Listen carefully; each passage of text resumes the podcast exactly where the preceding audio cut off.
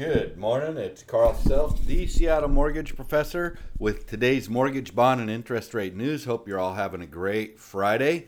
Um, mortgage backed securities are really uh, on an upward trend for about a week and a half now. It's crazy, but good.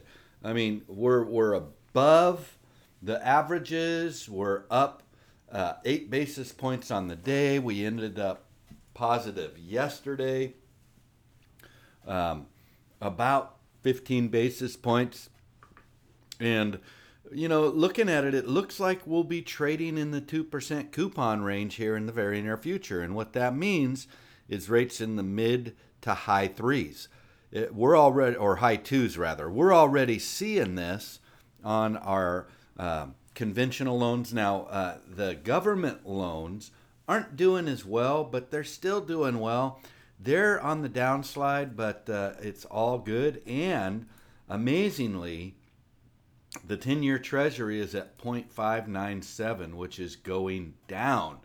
And that's also good news for the mortgage industry. So rates are good. They're getting better. If you haven't fin- refinanced or you're uh, thinking about buying or selling, give us a call, get pre approved, and we're ready to roll. We're doing uh, construction loans, we're doing uh, reverse mortgages. We're doing all kinds of these loan products using our expertise and advice to put you in the best financial position possible with what's most likely your largest asset. We love helping people.